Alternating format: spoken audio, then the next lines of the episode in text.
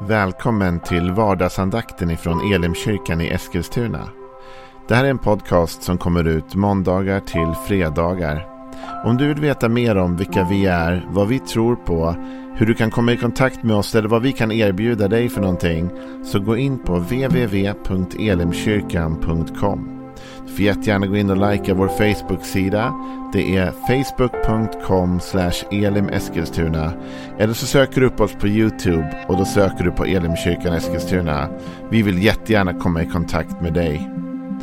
Men nu lyssnar vi till dagens andakt. Välkommen till en ny vecka med oss här på vardagsandakten. Vi ska gå in i ett nytt tema. Vi brukar ju köra teman på vardagsandakten. Och det innebär inte att man måste ha följt med från måndag till fredag. Man kan faktiskt lyssna på varje dag separat. Därför varje dag är unik i sin touch. Men ändå så gillar vi att liksom jobba med någonting under tid. Eller över tid. Den här veckan så har jag satt ett tema som är lite annorlunda. Det heter så här. Lärdomar från ett fängelse.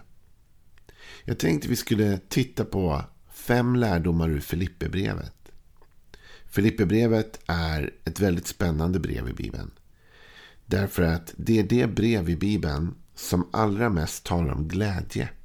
Hela 19 gånger nämns glädje i Filipperbrevet. Och det kanske du tycker, det är väl inte så märkvärdigt egentligen. Men det märkvärdiga med det är att det är skrivet från en fängelsecell.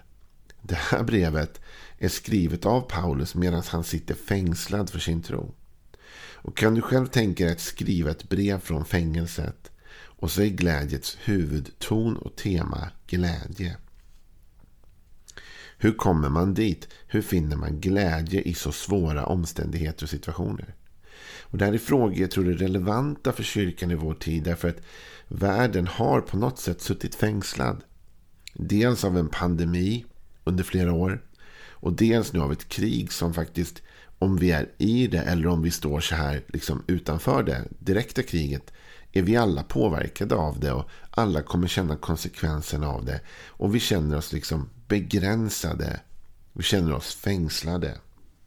Kan man behålla glädjen i en sån värld under sådana omständigheter? Kan du känna glädje i ditt liv även om du av olika skäl skulle känna dig fängslad? Jag menar, de flesta av oss som lyssnar på den här vardagsandakten. Vi kommer aldrig sitta i fängelse förhoppningsvis. Eller hur? Det är inte den vanligaste mänskliga erfarenheten. Däremot kan vi känna oss ändå fängslade eller begränsade av omständigheter och av livet. Man kan känna sig begränsad, fängslad i ett äktenskap. Man kan känna sig begränsad, fängslad av sin ekonomi. Man kan känna sig begränsad eller fängslad av vänner, bekanta, arbete, situationer. Saker som låser in en på något sätt. Va? Hindrar ens frihet och rörlighet. Och hur hittar man då och behåller man då glädjen? Jag tänkte jag skulle läsa med dig ganska många versar precis i inledningen av Filipperbrevet. För att plocka ut dagens lärdom av hur vi kan behålla glädjen även i ett fängelse. Filipperbrevet 1 och vers 1 så står det Från Paulus och Timoteus, Kristi Jesu tjänare, till alla de heliga i Kristus Jesus som bor i Filippi, särskilt församlingsledarna och medhjälparna, nåd och frid från Gud vår Fader och Herren Jesus Kristus.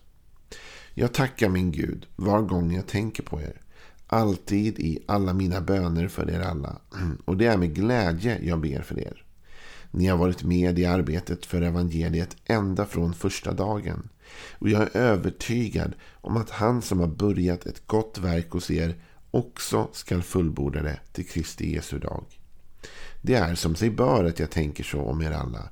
Jag har ju er i mitt hjärta, både när jag bär bojor och när jag försvarar och befäster evangeliet. Delar ni allesammans nåden med mig. Gud kan vittna om att jag längtar efter er med Kristi Jesu ömhet.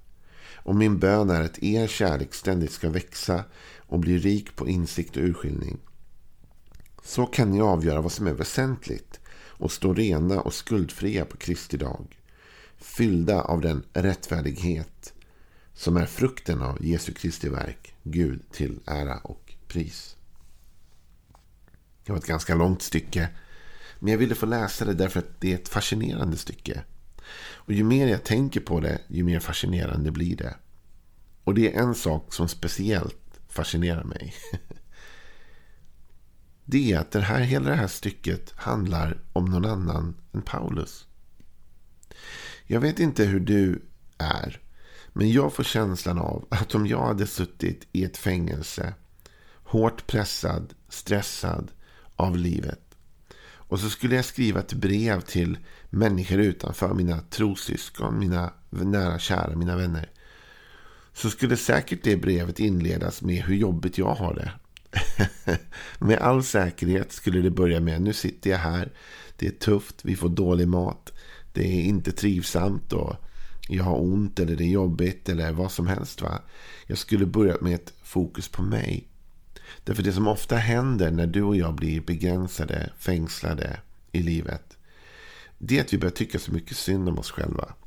Och det kan vara rätt på ett sätt. Och det kanske är synd om oss. Jag menar, ingen kan ju säga att det inte var synd om Paulus. Som satt fängslad för evangeliets skull. Han hade inte ens gjort något fel.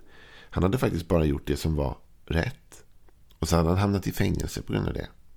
Så ingen kan ju säga till Paulus att liksom att det inte är synd om honom. Ändå så andas hela det här långa inledningsstycket av hans brev ingenting av detta.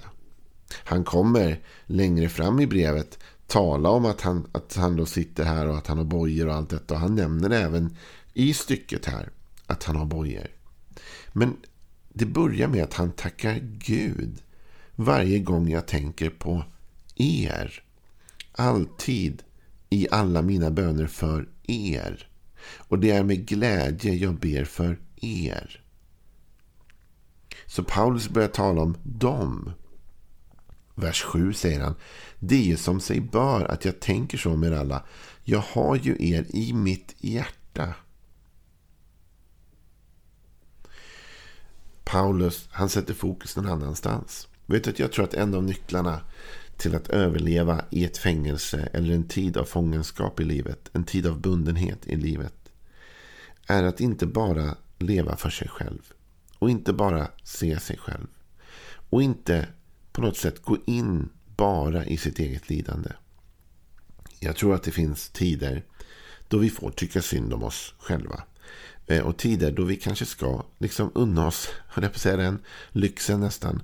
Att faktiskt känna att nej men, det är lite synd om mig. Alltså. Det, det har varit tufft nu och jag sitter fängslad och det är jobbigt. Och det är både mänskliga känslor och det är också helt okej okay, tror jag. Att tycka synd om sig själv ibland.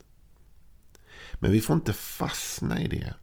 Jag tror att Paulus överlever fängelsetiden och kan skriva detta brev så präglat av glädje. Därför att han lever för något större än sig själv.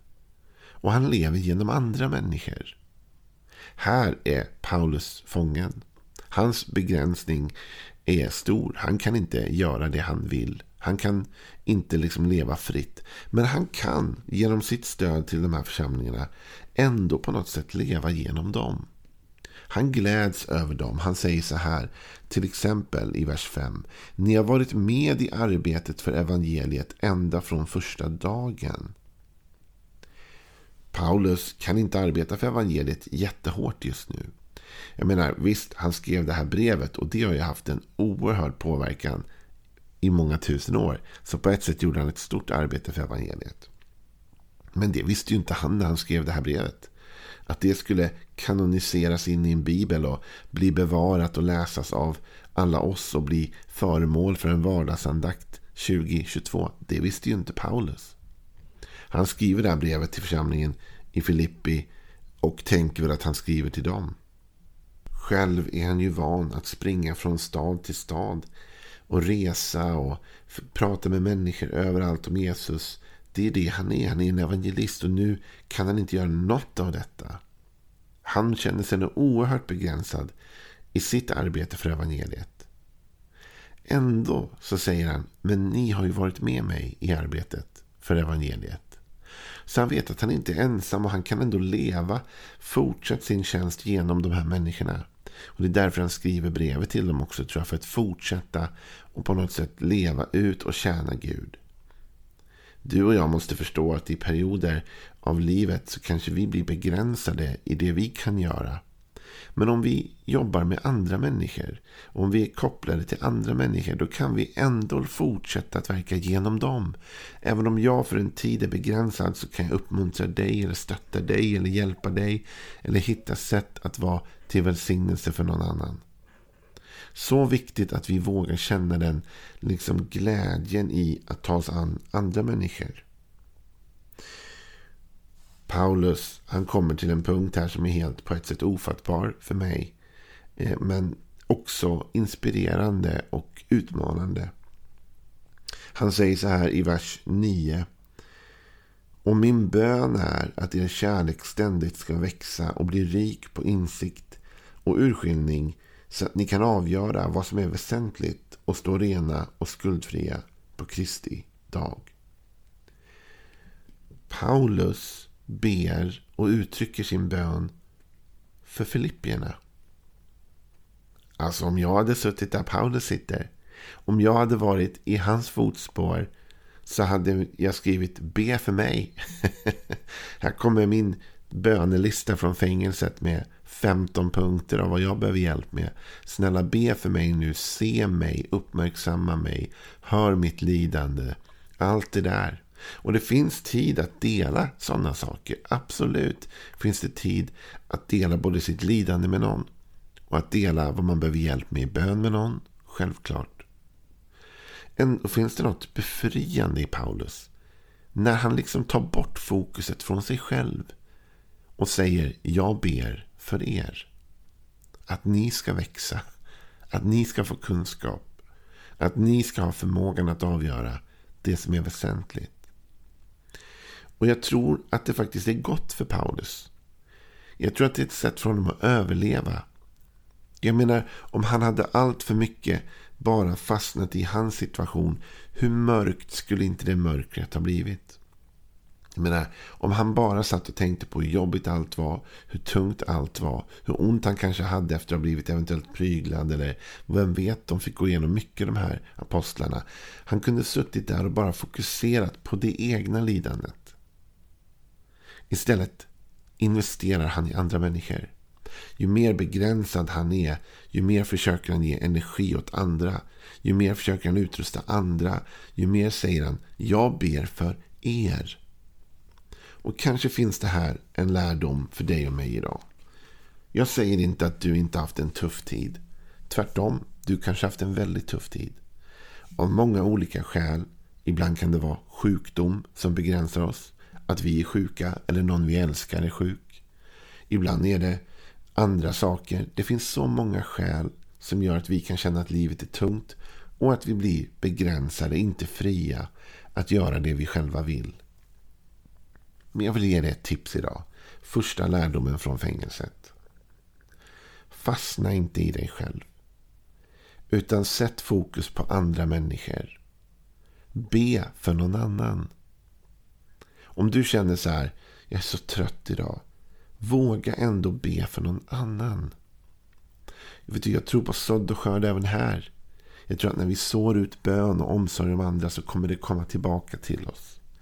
Så jag vill uppmuntra dig idag. Sättet att överleva ett fängelse är inte att fastna i sig själv. Utan att leva även genom andra. Och det är här som församlingen blir viktig. Det är här vi som kristna har en oerhörd styrka i att vi är en gemenskap. Och vi kan stötta varandra i den gemenskapen. Och vi har inte alltid gjort det på rätt sätt. Och ingen församling är fullkomlig. Och vi har alla brister. Det finns ingen fullkomlig pastor. Det finns ingen fullkomlig kyrka. Ändå finns det en gemenskap där. Där vi kan leva för och genom varandra. Och om jag blir begränsad någon gång så är ändå mina systrar och bröder i församlingen inte begränsade. Och jag kan uppmuntra dem, jag kan be för dem, jag kan stötta dem, jag kan ge in i deras liv. Och det kan tyckas konstigt att ge ut av sig själv i den stunden man själv är i problem eller oro eller ångest. Men jag tror faktiskt att det är en väg ut.